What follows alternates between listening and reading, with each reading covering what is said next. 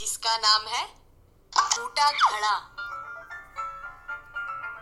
किसी गाँव में रामू नाम का एक गरीब किसान अकेला रहता था। रामू के पास एक छोटा सा खेत था, जिस पर खेती करके उसका गुजारा चलता था। एक दिन रामू बाज़ार में खेत के लिए बीज खरीद रहा होता है।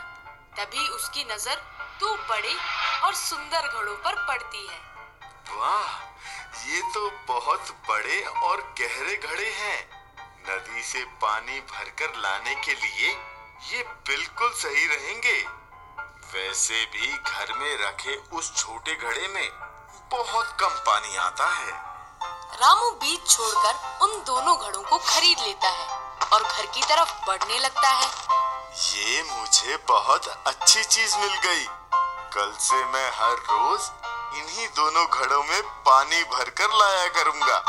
मुझे यकीन है, इनका पानी मेरे लिए बिल्कुल भी कम नहीं पड़ेगा। ये सब सोचते हुए रामू घर पहुँचता है। अगली सुबह वो एक डंडे के दोनों किनारों पर रस्सी की मदद से घड़ों को बाँध देता है और वो नदी की तरफ़ चल पड़ता है। रास्ते में वो एक कच्चे और बेजान रास्ते से होते हुए नदी के पास पहुँचता है। और दोनों घड़ों को पानी से लबालब भर लेता है। वाह रे वाह इतने सारे पानी से तो पूरे दिन का काम हो जाएगा। मज़ा आ गया। अब तो मुझे दो दिन तक यहाँ आना ही नहीं पड़ेगा। इसी खुशी में रामू पानी लेकर गाता गुनगुनाता घर की तरफ़ चलने लगता है। घर पहुंचकर वो जैसे ही घड़ों को ज़मीन पर रखता है वो देखता है कि एक घड़े में पूरा दूसरे घड़े में आधा पानी है। ये देखकर वो समझ जाता है कि एक घड़ा फूट चुका है। आह, ये घड़ा तो फूट गया। फूटे घड़े को देखकर रामू कुछ सोचने लगता है। तभी उसे एक तरकीब सोचती है। अरे फूटा हुआ है तो क्या हुआ? मेरे पास इसके लिए भी काम है। इसके बाद रामू दोनों घड़ों का पानी मिट्टी के एक बड़े बर्तन में पलट देता है और खेत में काम करने चला जाता है। इसी तरह दिन बीतते जाते हैं और रामू हर रोज दोनों घड़ों को लेकर नदी पर जाता रहता है। ये देखकर फूटे घड़े को खुद पर शर्म आने लगती है। मैं फूटा हुआ हूँ। ये बात पता होने के बाद भी मालिक रोज मुझे अपने साथ नदी पर लेकर जाते हैं। मुझे बिल्कुल अच्छा नहीं लगता। मैं इनकी मेहनत को बेकार नहीं कर सकता।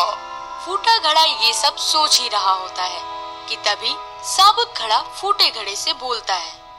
हे, तुम रोज आधा पानी रास्ते में ही गिराते हो और एक मैं हूँ जो रोज पूरा पानी नदी से घर तक लेकर आता हूँ। तुम्हारे जैसा बेकार आज तक मैंने नहीं देखा। साबुत घड़े की बात सुनकर फूटे घड़े को बहुत बुरा लगता है। अगली सुबह जब रामू घड़ों को उठाने आता है तो फूटा घड़ा रोते हुए उससे कहता है, मालिक, मैं फूटा घड़ा हूँ। हमेशा आधा पानी गिरा देता हूँ। फिर भी आप रोज मुझे साथ लेकर जाते हैं। कृपया आज मुझे घर पर ही रहने दीजिए। मैं आपकी मेहनत को और खराब नहीं करना चाहता। घड़े की बात सुनकर रामू उसे अपने हाथों में उठाता है और बोलता है तुम सिर्फ़ अपनी बुराई देख रहे हो पर मैं शुरू से ही उस बुराई के साथ छुपी अच्छाई को भी देख रहा हूँ। इसलिए मुझे कभी भी तुम में कोई कमी दिखाई नहीं दी। मुझमें कोई अच्छाई नहीं है। आपको मेरी जगह कोई दूसरा घड़ा खरीद लेना चाहिए।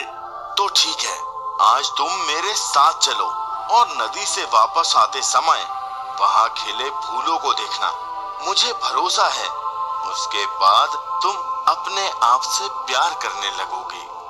रामू की बात मानकर फूटा घड़ा उसके साथ जाता है और नदी से वापस आते हुए सब कुछ भूलकर सिर्फ़ रास्ते के किनारे खिले फूलों को देखता रहता है।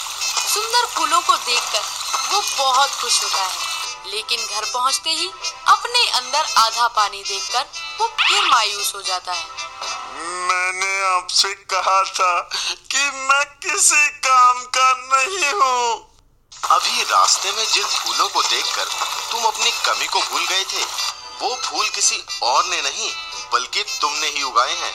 हर रोज जब हम नदी से वापस घर आते हैं तो तुम्हारा आधा पानी उस धरती पर गिरता है, जिससे उन फूलों को उगने में मदद मिलती है।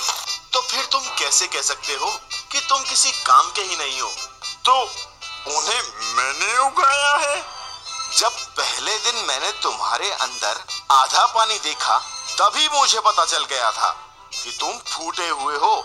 इसलिए मैंने उसी शाम वहाँ फूलों के कुछ बीज बो दिए थे। और फिर रोज तुम अपने पानी से उनकी सिंचाई करते रहे। देखो, आज वो बीज कितने सुंदर फूल बन गए हैं।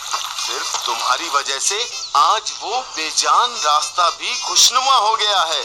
और मेरी मदद भी हो गई। इन सब में आपकी मदद कैसे हुई? वो ऐसा है कि अब मैं खेती के साथ साथ उन फूलों को भी बाज़ार में बेचने लगा हूँ, जिससे मेरे पास थोड़ा अधिक धन आ जाता है। उस धन से मैं खेत के लिए ज़्यादा और अच्छे बीज खरीद लेता हूँ। ये सब तुम्हारी वजह से ही हो पाया है। इसलिए आज के बाद कभी खुद को बेकार मत समझना। रामू की बात सुनकर फूटे घड़े को अपनी अहमियत का एहसास हो जाता है। इसके बाद वो खुद से प्यार करने लगता है और फिर कभी खुद को बेकार नहीं समझता। तो बच्चों, इस कहानी से हमें ये शिक्षा मिलती है कि हमें कभी भी किसी की कमी का मज़ाक नहीं बनाना चाहिए, बल्कि उसकी अच्छाई को ढूंढकर उसे और निखारना चाहिए।